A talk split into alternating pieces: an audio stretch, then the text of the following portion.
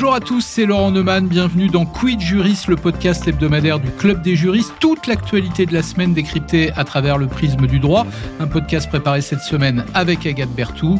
Quid Juris, épisode 14. C'est parti.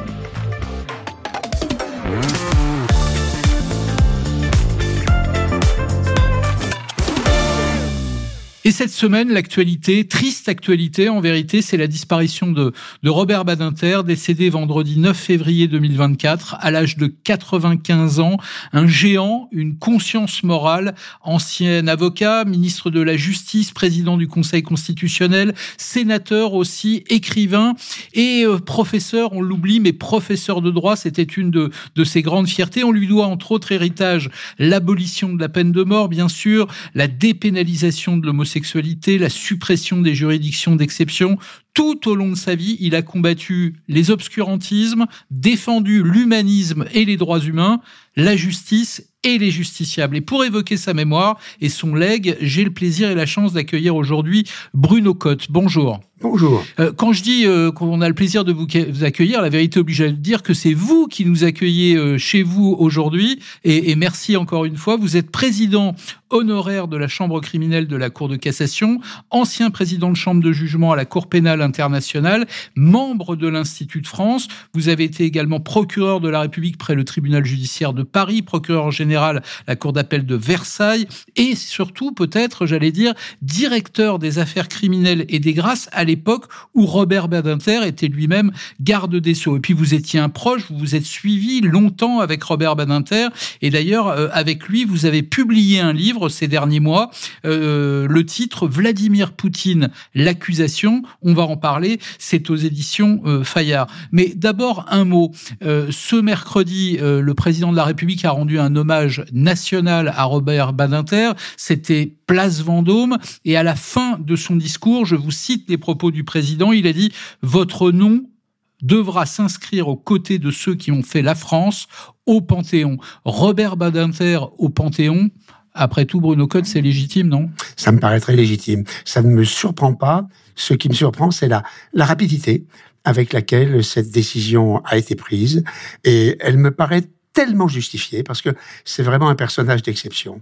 Et je pense que son rayonnement, qui a été constant durant toute sa vie professionnelle, et très tard encore, puisqu'il nous avons eu la chance de le garder avec nous jusqu'à près de 96 ans, il allait avoir 96 ans, eh bien ce rayonnement sera encore, je pense, amplifié par le fait qu'il sera avec les grandes femmes et les grands hommes de notre pays. C'est formidable. C'est une très belle décision. J'aimerais qu'on commence cet entretien par une question un peu personnelle. Euh, vous le connaissez, je crois, depuis 1983.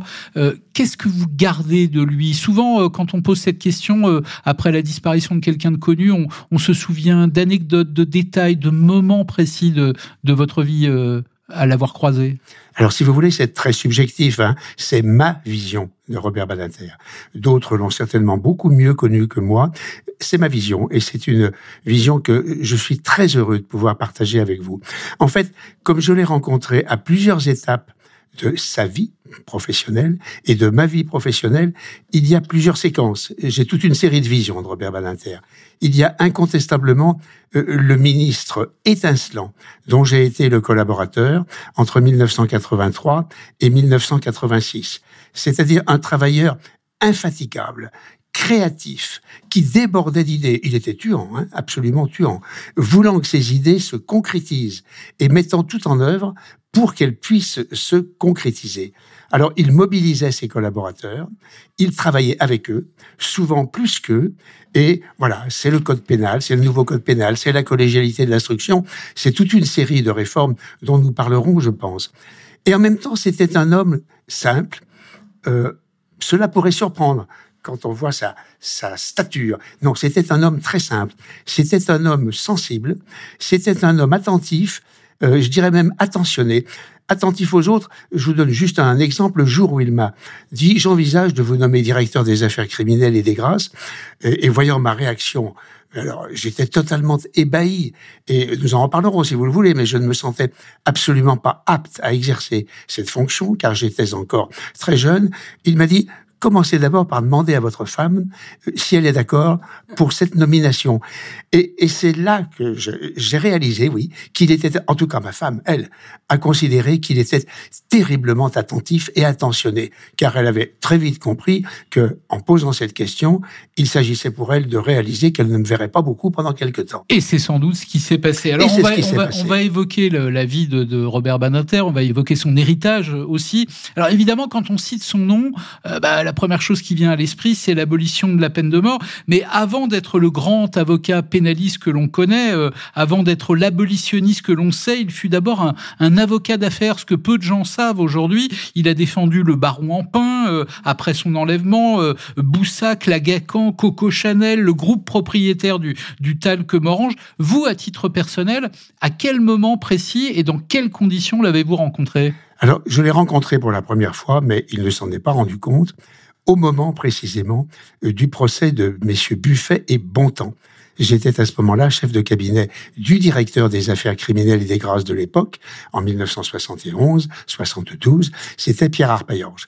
Euh, nous avons brièvement échangé avant que Pierre Arpaillange le, le reçoive. Non, en réalité, il m'a fait venir en 1983 au ministère de la Justice comme sous-directeur de la justice criminelle.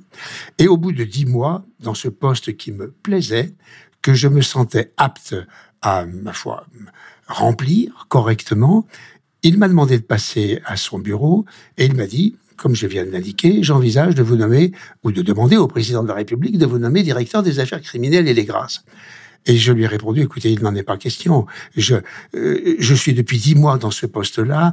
Je n'ai que 38 ans. Ce poste était généralement occupé par des personnes nettement plus âgées. Euh, je ne me sens pas assez compétent. Euh, vous serez déçu. Il m'a dit non, non, non, non. Il n'en est pas. Je lui ai dit mais non, je n'ai jamais légiféré. Or vous avez tellement de textes de loi à porter. Il me dit mon activité législative est dans mon dos. Et il est vrai qu'entre 1981 et 1983, beaucoup avait déjà été fait. Je ne l'ai évidemment pas cru, et d'ailleurs, dès le lendemain, ou pratiquement dès le lendemain, nous étions déjà sur un nouveau projet de loi qu'il fallait préparer et mettre en œuvre. Donc, il n'a entendu aucun de mes arguments, il a fait en sorte que je sois nommé, et j'ai eu cette chance euh, fantastique de pouvoir travailler avec lui, donc, de février 1984 jusqu'à son départ en février-mars 1986, en qualité de directeur des affaires criminelles et des grâces. Alors, je le disais, son nom restera gravé, à jamais gravé dans, les livres d'histoire pour avoir porté l'abolition de, la peine de mort, votée euh, en septembre 1981. Mais avant cela, il y avait eu toutes ces plaidoiries mémorables comme avocat, vous le citiez, de Roger Bontemps, entre autres, c'était 1972, Bontemps, auquel il ne parviendra pas à éviter la, la, peine de mort. Et puis, il y a eu Patrick Henry, 1977, l'assassin d'un enfant de 7 ans, auquel là, il évitera la, la peine capitale et il sera condamné à la, réclusion criminelle à perpétuité. Euh, quand vous le, le rencontrez pour des raisons professionnelles, ou plus exactement quand il fait appel à vous au ministère de la Justice, euh, vous connaissiez ces combats, vous connaissiez ces, euh, ces partis pris, et j'imagine que vous aviez peut-être même déjà lu certaines de ces plaidoiries que ceux qui ont eu la chance d'y assister disaient mémorables. Non, je n'avais connu ces plaidoiries que par les, moyens audiovisuels, bien sûr. En revanche, j'avais suivi le débat sur l'abolition de la peine de mort. Je travaillais à ce moment-là aux côtés de Pierre Arpaillange, qui était procureur général de Paris. Et euh, c'est vrai que toute cette croisade qu'il a menée, alors, comme vous le disiez, qu'il était un avocat de presse, qu'il était un avocat d'affaires, qu'il était, ce n'est pas péjoratif de dire cela, mais un avocat du tout Paris, il s'est totalement recentré pendant une période sur de grandes causes pénales, car il y avait une croisade à mener, je crois que c'est véritablement ça, un combat à faire aboutir. Il l'a fait aboutir. Mais ce que tout le monde ne sait pas, c'est que une fois l'abolition de la peine de mort votée en France, il a continué à prendre son bâton de pèlerin pendant des années et des années pour parcourir le monde et essayer de faire en sorte que les pays qui n'avaient pas encore aboli réalisent qu'il fallait le faire. Il n'a pas réussi. Il a réussi chez certains, dans certains pays, pas dans d'autres, mais c'est cette obstination, cette opiniâtreté, cette ténacité qui est très caractéristique de Robert en Fait, en fait, il voulait l'abolition de la peine de mort, mais une abolition universelle. Il la voulait pour les pays du, monde entier. Alors, je parlais de ses plaidoiries. Euh, il avait, dès 1973, écrit un livre qui s'appelait L'exécution, un livre absolument remarquable où il, il mettait des mots sur, euh, sur ce combat. Et, et ce qu'on oublie, c'est qu'avant d'arriver euh, place Vendôme, il a quand même sauvé la tête de cinq ou six de ses clients à une époque où on décapitait encore les gens condamnés à la peine capitale. Et si vous voulez, si vous me permettez juste une, non pas une anecdote parce que le mot est vraiment mal choisi, mais il y a un lien qui nous relie et dont je ne lui ai jamais parlé. Euh, le matin, ou plutôt la veille de l'exécution de Buffet et de Bontemps, j'étais avec Pierre Arpaillange, directeur des affaires criminelles et des grâces à l'époque. Et Pierre Arpaillange a reçu un coup de téléphone, il a blémi. Et il m'a dit, nous quittons et nous rentrons au ministère. Nous étions à ce moment-là en déplacement à l'extérieur. Dans la voiture, il m'a dit, je viens d'apprendre que le président Georges Pompidou a rejeté la grâce de Buffet et de Bontemps, et il faut maintenant préparer l'exécution de demain matin. Ce n'était évidemment pas à moi de le faire. Il y avait une personne qui, au sein de la direction des affaires criminelles et des grâces, devait prendre contact avec les avocats pour leur dire tenez-vous prêts pour demain matin. Et il y avait d'ailleurs un débat pour savoir lequel des deux serait exécuté le premier. Tout à fait, tout à fait. Je crois que c'est Bontemps qui a été exécuté le premier. Et euh, j'ai vécu ces tranches horaires qui séparaient le milieu de cette nuit. J'avais 26 ans. Thierry Lévy, l'avocat, l'un des deux avocats de Buffet, avait 26 ans. J'ai vécu cela de manière, je ne sais pas comment le décrire. J'étais parmi les rares personnes qui savaient que le lendemain matin, on allait exécuter deux personnes. J'aurais dû peut-être en parler un jour avec Robert Badinter. Je ne l'ai pas fait, euh, sans doute par pudeur, parce que raviver chez lui ce souvenir-là n'était certainement pas une très bonne idée maintenant. Mais voilà, je vous livre cela parce que, je vous dis, il y a un petit lien invisible qui, qui me semble-t-il, nous a reliés puisque vous êtes sur ce terrain qui était son terrain, non pas de prédilection, mais enfin le terrain sur lequel il s'est engagé, j'allais presque dire comme un fou, et il a gagné en France en tout cas, pas partout, mais le mouvement est lancé. Quid Juris, Laurent Nomen. Alors il y a quelque chose que les gens connaissent moins de Robert Badinter, c'est que son dernier procès avant d'être ministre. Son dernier procès fut contre le négationniste Robert Forisson, qu'il fait condamner en 1981, et ça dix ans avant la loi Guesso qui a inscrit dans la loi le délit de, de, négationnisme. En fait, cette lutte contre le négationnisme, contre l'antisémitisme, en réalité contre tous les obscurantismes, c'était l'autre matrice, l'autre combat de sa vie. C'est toute son histoire personnelle et familiale, et c'est toutes les valeurs euh, qu'il voulait défendre. Liberté, égalité, fraternité, ça se décline aussi à travers la lutte contre le racisme, contre l'antisémitisme, contre les discriminations. Il était intraitable là-dessus, il l'a montré, euh, je crois qu'il l'a il l'a encore, il l'a encore fait savoir euh, au cours de ces dernières semaines, au cours de ces derniers mois, qui ont dû être pour lui euh, vraiment un tiraillement, un, véritable déchirement. Mais c'était euh, un de ses grands combats, incontestablement. Et la destinée a voulu que sa disparition euh, survienne le 9 février. Et le 9 février, c'est aussi euh, ce jour de 1942 où son père est arrêté à Lyon, rue Sainte-Catherine, lors de cette grande rafle organisée par, par Klaus Barbie. Oui, alors il ne parlait pas souvent de cela, mais il en parlait de temps en temps. Moi, je suis lyonnais, lyonnais d'origine. La rue Sainte-Catherine, ça me parle. Je sais où c'est. Cette grande rue commerçante qui traverse Lyon. Voilà, je vois, je vois tout cela. Et si vous le voulez, euh, je pense que lorsque le projet de nouveau code pénal a été mis sur les rails, et Dieu sait s'il y a tenu, s'il a travaillé, euh, la possibilité pour lui de participer à la définition du crime de génocide et du crime contre l'humanité a été quelque chose de très important. Car les actuelles définitions de notre code pénal, ce sont des définitions qui viennent de cette période de rédaction du nouveau code pénal. Et de la même manière, le procès de Klaus Barbie, premier procès en France euh, pour crime contre l'humanité, euh, est quelque chose qui est terriblement important. Là encore, par pudeur, il en parlait peu, mais Dieu sait qu'il s'est intéressé, le mot est faible, hein, mais qu'il s'est intéressé à la manière dont ce procès allait se préparer. Et ce n'est pas un hasard. Si en 1985, alors que l'information judiciaire était en cours, le procès n'a eu lieu qu'en 1987, hein, euh, il a souhaité que puisse être préparée, et nous l'avons préparée à la direction des affaires criminelles, cette loi qui prévoit la possibilité d'enregistrer des débats judiciaires qui peuvent être utiles à l'histoire.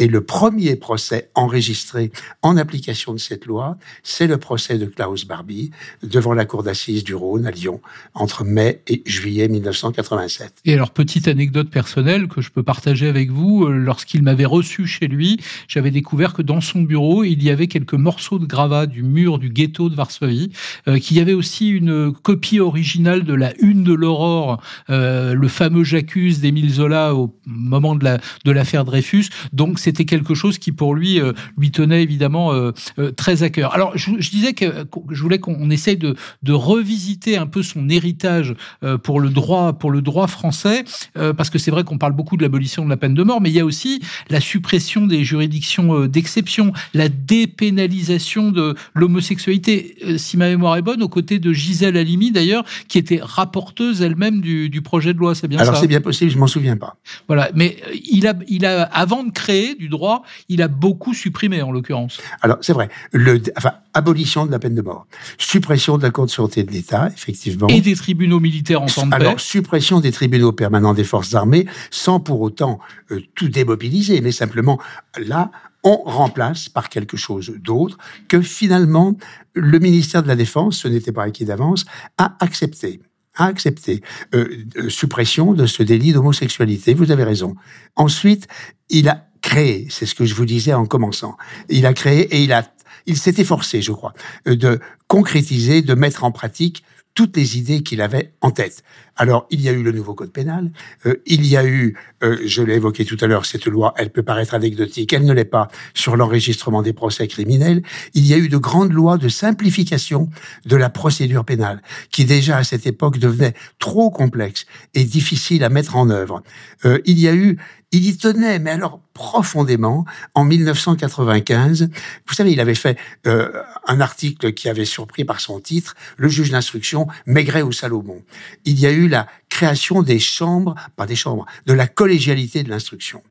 Euh, au fin juillet 1985, il me demande de venir dans son bureau avec les personnes qui travaillaient avec moi à la législation pénale, à la direction, et il nous dit il faut absolument prévoir une collégialité de l'instruction. Le juge d'instruction ne peut plus être un homme seul. Deux affaires très médiatisées, dont l'une est toujours médiatisée, l'affaire de l'épange et une affaire dite des anesthésistes de Poitiers, l'avaient profondément heurté et rendu malheureux parce que elle n'avait pas donné de la justice pénale l'image qu'il souhaitait. Nous avons cru fin juillet que le travail était prévu pour la rentrée. Pas du tout. Tout a commencé tout de suite, tout de suite, tout de suite. Et le 10 décembre, la loi a été votée par les deux chambres. La seule difficulté, c'est qu'ils ne disposaient pas des moyens pour mettre en œuvre sur le plan du personnel euh, une telle réforme et que sa euh, mise en œuvre était reportée à plusieurs mois. L'alternance est arrivée. Le garde des Sceaux qui, qui lui a succédé a modifié ce texte, ne gardant la collégialité que pour le placement en détention. Ne disposant pas des moyens, il a également reporté la mise en œuvre de cette loi. Un nouveau garde des Sceaux est arrivé qui a supprimé tout cela et il a simplement fallu laisser aux présidents de tribunaux la possibilité, lorsque cela leur paraissait utile, euh, de désigner éventuellement deux juges d'instruction au lieu d'un, voire un collège. Mais euh, tout était perpétuellement en mouvement avec lui. On avançait. Aujourd'hui, Robert Badinter, euh, soyons honnêtes, fait consensus. Tout le monde a salué sa mémoire au moment de sa disparition. Ça n'était pas le cas au moment où il exerçait, comme avocat et comme euh, garde des Sceaux, il était euh, absolument détesté par toute une partie des Français. Et cet hommage qui a été rendu mercredi, euh, place Vendôme, place Vendôme, en l'occurrence, des gens venaient sous ses fenêtres le traiter d'assassin, demander sa tête. Vous vous souvenez de, de ça? Et notamment pour une raison, parce qu'on lui reprochait non seulement l'abolition de la peine de mort, mais on lui reprochait aussi d'avoir été l'avocat des coupables. Or, quand on se penche sur la carrière de Robert Badinter, il a aussi été euh, comment dire, l'avocat, mais surtout le ministre des victimes. Euh, c'est à lui que l'on doit, par exemple, la loi de 85 sur les, les victimes d'accidents de, la route, sur l'indemnisation. C'est à lui qu'on doit un fonds de garantie d'indemnisation des, des victimes. Il n'était pas simplement l'avocat des coupables, il était aussi le ministre des victimes. Oui, alors je reviens un instant euh, sur cette période extrêmement houleuse avec des manifestations place Vendôme, voire même parfois des saluts fascistes qui étaient dressés, si je puis dire, voilà, dressés sous, le, sous les fenêtres du ministère de la Justice. À ce moment-là, était déjà prêt un projet de loi juridictionnalisant l'application des peines. Euh, la libération conditionnelle, lorsque les peines prononcées étaient supérieures à trois ans, relevait du garde des Sceaux. Robert Badinter estimait que ça n'était pas à l'exécutif de traiter ce genre de questions. Ce projet était prêt. Nous sommes au début du mois d'août 1983 arrive une effroyable tuerie à Avignon, la tuerie du Sofitel d'Avignon. Je crois même que le projet était passé en Conseil des ministres. Mais tout a été mis de côté car il n'était pas concevable d'aller à l'encontre d'une partie de l'opinion publique chauffée à blanc. Et il faudra attendre 2000 et Madame Elisabeth Guigou pour que ce texte, remodelé entre-temps bien sûr, puisse être, euh, comment dire, voté, adopté et mis en œuvre. Maintenant, vous avez aussi raison. Robert Badinter avait, s'agissant de la condition pénitentiaire, le souci majeur, une nouvelle fois, de mettre en pratique la devise liberté, non pas liberté, on peut pas mettre tout de suite, mais préparer la remise en liberté, égalité. C'est-à-dire un détenu, c'est quelqu'un qui doit s'amender pour une vie meilleure. Sa peine, hmm. mais qu'il faut préparer à sa sortie. D'où euh, d'ailleurs ses réticences à l'égard de la rétention de sûreté plusieurs années après. Euh, la santé en milieu pénitentiaire, c'est Robert Badinter. C'est lui qui a mis fin au quartier de haute sécurité. Oui, aussi. Bon, la santé en milieu pénitentiaire, c'est lui. Donc il est très important de réaliser qu'il n'a sans doute pas été un bâtisseur de prison alors certains le lui reprocheront, mais qu'il a toujours eu en tête de respecter la dignité de la personne détenue. Les victimes, puisque c'est le pendant, si je puis dire, euh, les premières grande loi victime, c'est lui. Euh, la mise en œuvre, avec le concours de ses collaborateurs et des juridictions, de bureaux d'accueil pour les victimes, d'associations pour accueillir et accompagner les victimes dans leur démarche, c'est également lui. Euh, le développement du contrôle judiciaire, c'est-à-dire cette mesure qui est censée mordre sur la détention provisoire lorsqu'on est au stade de l'instruction préparatoire. Euh, la mise en place donc d'associations de contrôle judiciaire, c'est encore lui pendant toute cette période-là. Donc il faut l'avoir en tête tout cela, si vous voulez. Hein, vraiment, il y aura d'autres périodes dans sa vie, mais voilà.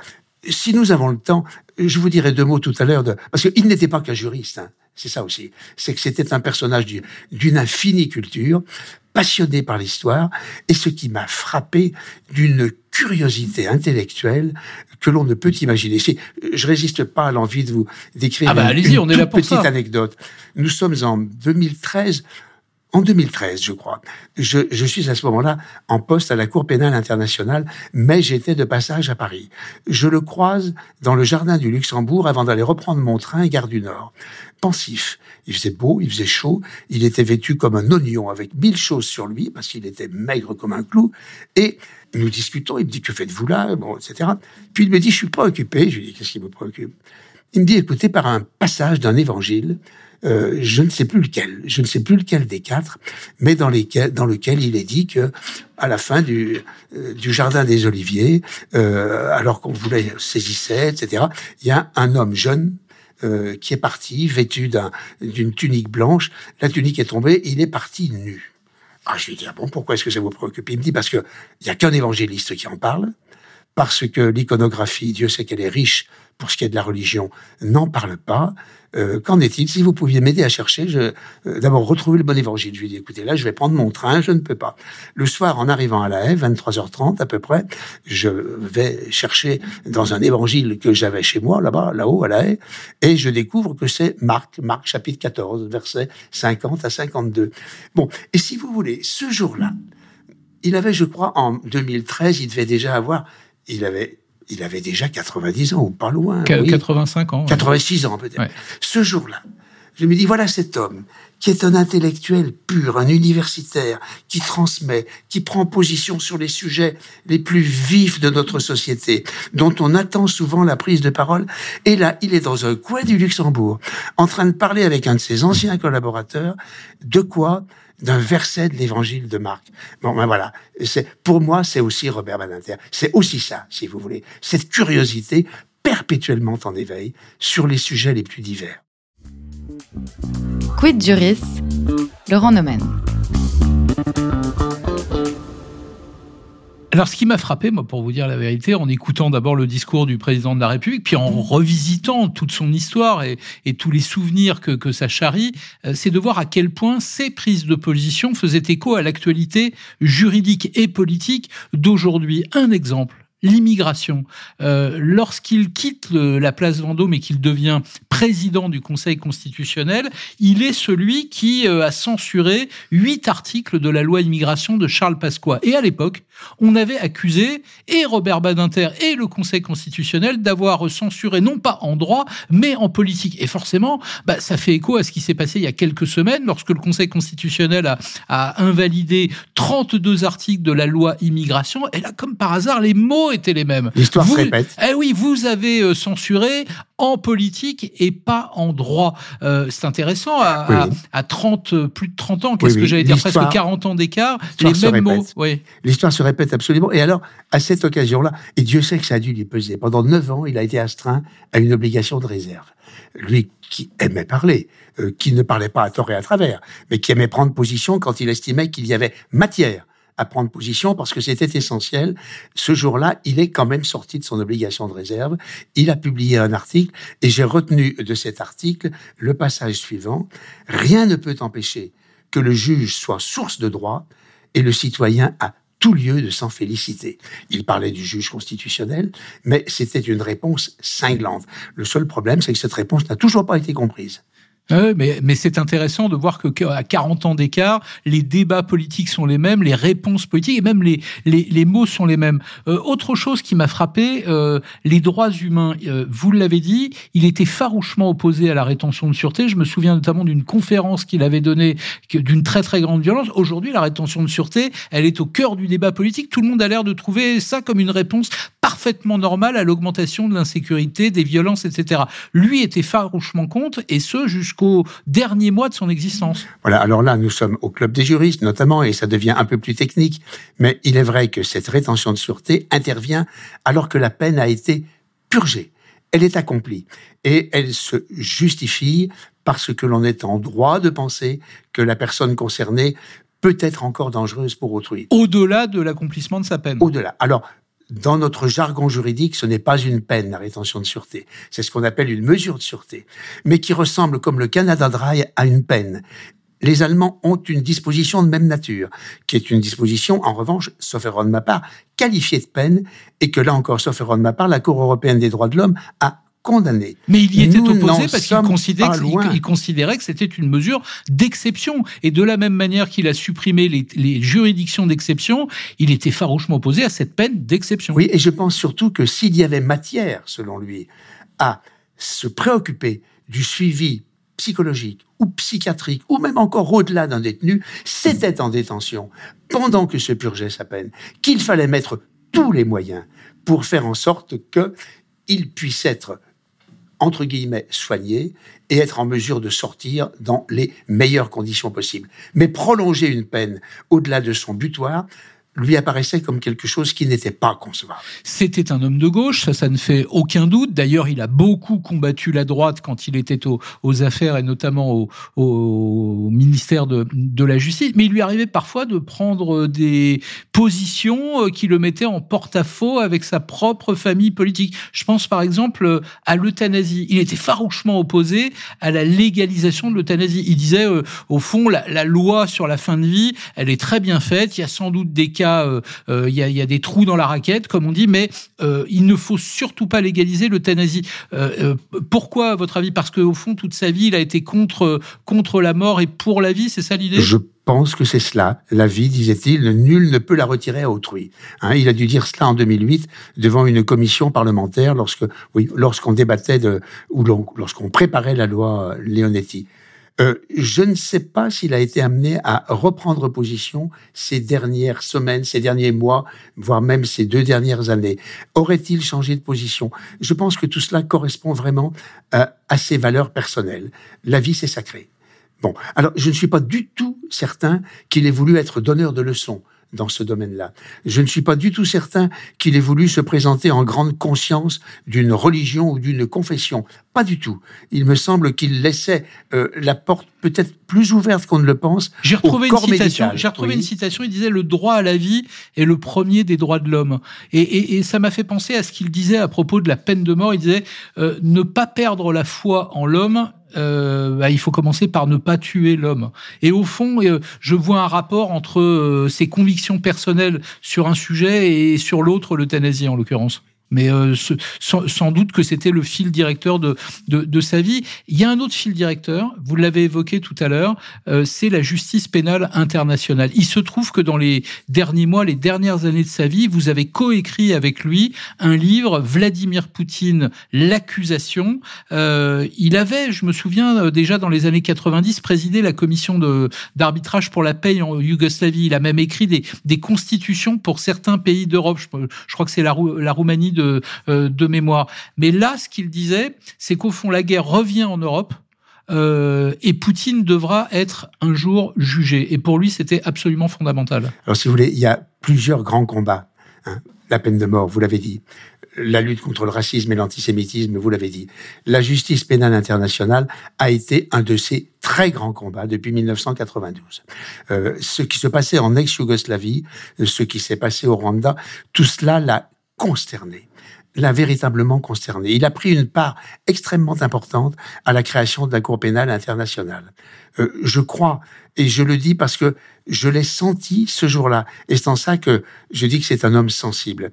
Euh, mon élection à la Cour pénale internationale en décembre 2007 lui a fait un immense plaisir. Non pas parce que c'était moi, mais il y avait un Français qui, succédant à Claude Jorda, allait à nouveau porter, non pas la voix de la France, on est un juge indépendant, on n'est pas tenu comme une marionnette par son pays, mais qui allait porter sans doute certaines des valeurs auxquelles il tenait dans cette cour internationale, très common lawyer. Hein. Et là, il y avait à nouveau un civil lawyer qui pourrait être là. Euh, c'est un moment où nos rapports se sont resserrés, euh, car il voulait être totalement dans le coup. Sans doute l'était-il, mais il ne pouvait pas être dans le coup sur tous les sujets qu'il suivait. Et là, il savait que j'étais en mesure de lui répondre. Nous nous sommes donc beaucoup vus et je pense et j'espère lui avoir été utile. Euh, lorsque le conflit russo-ukrainien a commencé en février 2022, c'était plus que de la consternation, c'était de la désolation. Pour lui, c'était le retour de la guerre en Europe. Voilà, il était jeune garçon quand euh, il a connu la guerre. Bon, il l'a connu jeune garçon. C'était le retour en Europe. Peut-être s'est-il trop focalisé sur l'Europe, car il y a des guerres partout. Mais là, c'était trop près de chez nous. Et je ne pourrais pas oublier, maintenant qu'il nous a quittés, ce matin de décembre euh, l'an dernier, 2023, où il m'a demandé de venir et où il m'a dit on ne peut pas se taire. On nous reprochera plus tard de s'être tu. À d'autres époques, on a reproché le silence. Il faut écrire quelque chose. Je lui ai dit, vous souhaitez écrire un article? Il me dit non, il faut faire un livre. Il faut faire un acte d'accusation de Poutine. Je lui ai dit, vous savez, pour un magistrat, c'est pas très facile de faire un acte d'accusation quand on ne dispose d'aucune preuve. Bien sûr, on voit ce qui se passe. Sauf que le procureur pénal international avait déjà a démarré commencé à regrouper des preuves. Tout à fait. Mais je me suis vite laissé convaincre, et Alain Pellet, auquel il a également fait signe, qui est une sommité en matière de droit international, euh, s'est également laissé convaincre. Et je ne sais pas si vous l'avez remarqué, mais c'est quelque chose dont il a qu'il a décidé au mois de décembre 2022. Nous avons commencé en janvier, le livre était publié en mars. Avec, avec Robert Badinter, il fallait aller vite. Je vous ai dit en commençant que c'était un travailleur infatigable, qu'il était exigeant, et quand il voulait quelque chose, il l'obtenait. Et ses collaborateurs ou ceux qui l'accompagnaient avaient tellement peu envie de le décevoir qu'on était prêt à faire beaucoup. Si je résume le contenu de ce livre, en gros, euh, vous dites euh, tous les trois, les trois co-auteurs, dont Robert Badinter, vous dites euh, au fond Poutine doit être traduit devant les tribunaux pour crime d'agression, l'agression. Alors malheureusement pas devant la Cour pénale internationale, qui ne peut pas juger le crime d'agression, mais nous étions tous les trois d'accord pour considérer qu'il était dès à présent caractérisé Voilà, il y a le crime de guerre, en l'occurrence. Les crimes de guerre qui sont caractérisés aussi et qui relèvent, eux, de la Cour pénale internationale. Et crimes contre Et l'humanité. des crimes contre l'humanité, notamment déjà, à mon sens, même si le mandat d'arrêt délivré par la CPI ne concerne que des crimes de guerre, pour les transferts forcés d'enfants de l'Ukraine jusque vers la Russie. Sauf que Robert Badinter, quand ce livre est sorti, il a accordé plusieurs interviews. Il disait euh, le problème, c'est qu'aucun dictateur ne peut faire l'objet d'un mandat d'arrêt, donc il faudra attendre euh, que Vladimir Poutine soit destitué d'une manière ou d'une autre pour le traîner devant des tribunaux. Alors, le mandat d'arrêt le bloque chez lui, c'est déjà une première chose. C'est déjà une première chose. Il est en prison en Russie. C'est grand, me direz-vous. Euh, nous avons en revanche eu une petite divergence sur le principe d'un procès par contumace ou par défaut, d'un procès in absentia. Moi, je milite beaucoup pour que la justice pénale internationale se dote de la possibilité de juger par défaut, de telle sorte qu'au cours d'un procès public, les victimes puissent être entendues, les témoins puissent être entendus. Euh, Robert Badinter était un peu hésitant car il savait que les common lawyers, les anglo-saxons, ne sont pas très partisans de ce type de procédure. Et pourtant, retenez bien cela, le tribunal spécial pour le Liban, qui était appelé à juger l'assassinat de M. Hariri, donc des actes de terrorisme, a été conçu avec une procédure de défaut. Toute l'affaire a été jugée par défaut, avec des condamnations en première instance, des acquittements, donc de manière contradictoire, et avec une défense. Et parmi les pays qui, au moment où a été créé le tribunal spécial pour le Liban aux Nations Unies, tenaient absolument à ce qu'il y ait une procédure de défaut, à condition qu'il y ait une défense, il y avait la Fédération de Russie. Donc il faut vraiment faire travailler tout cela. S'il était encore avec nous, je le travaillerai au corps pour qu'il prenne position pour la procédure in absentia. Ce qui est formidable avec Robert Badinter, c'est qu'on pourrait en parler des heures. Il est intervenu sur des dizaines de sujets. On aurait pas pu parler de son travail sur le travail et la loi, justement, avec le juriste Antoine Lioncan, de mille autres sujets. Euh, euh, juste un mot pour conclure. Euh, la dernière fois que je l'ai rencontré, c'est il y a quelques années. Euh, moi, j'étais comme un enfant devant lui. C'était une sorte de, une sorte de modèle. Euh, et j'étais très impressionné par sa carrière, tout ce qu'on leur vient d'évoquer ensemble. Et lui disait, mais au fond, euh, ce qui me rend le plus fier, c'est d'être professeur. Et il disait, le, le plaisir de transmettre, il n'y a pas mieux. J'imagine qu'il a dû parler de ça aussi avec vous. Oui, mais rappelez-vous, euh, lorsque le projet de nouveau code pénal est arrivé à peu près à son terme, il a souhaité le présenter devant des étudiants de Paris 1 euh, Panthéon. Et nous sommes partis, je l'ai accompagné dans un grand amphithéâtre. Il a dit, je réserve la primeur aux étudiants. Il n'a pas fait une conférence de presse pour dire nouveau code pénal. Non, je vais d'abord en parler à ceux qui autrefois étaient mes interlocuteurs. Et c'est d'ailleurs pendant que se faisait cette présentation qu'un petit mot lui a été glissé pour lui dire que la Cour d'assises de Loire-Atlantique venait d'être prise en otage. nous sommes en décembre 1985, euh, j'étais avec lui, nous sommes repartis au ministère, je ne reviens pas sur cet épisode, mais vous avez raison, euh, je crois que sa profession d'enseignant, avocat, enseignant, ministre, tout à la fois, euh, était quand même une des professions qu'il n'a euh, jamais voulu abandonner. Euh, C'était un pédagogue né, hein, né. Euh, il était dans la manière dont il s'exprimait d'une clarté éblouissante. Et cela, et c'est une chance pour lui et pour nous, jusqu'à la fin de ses jours.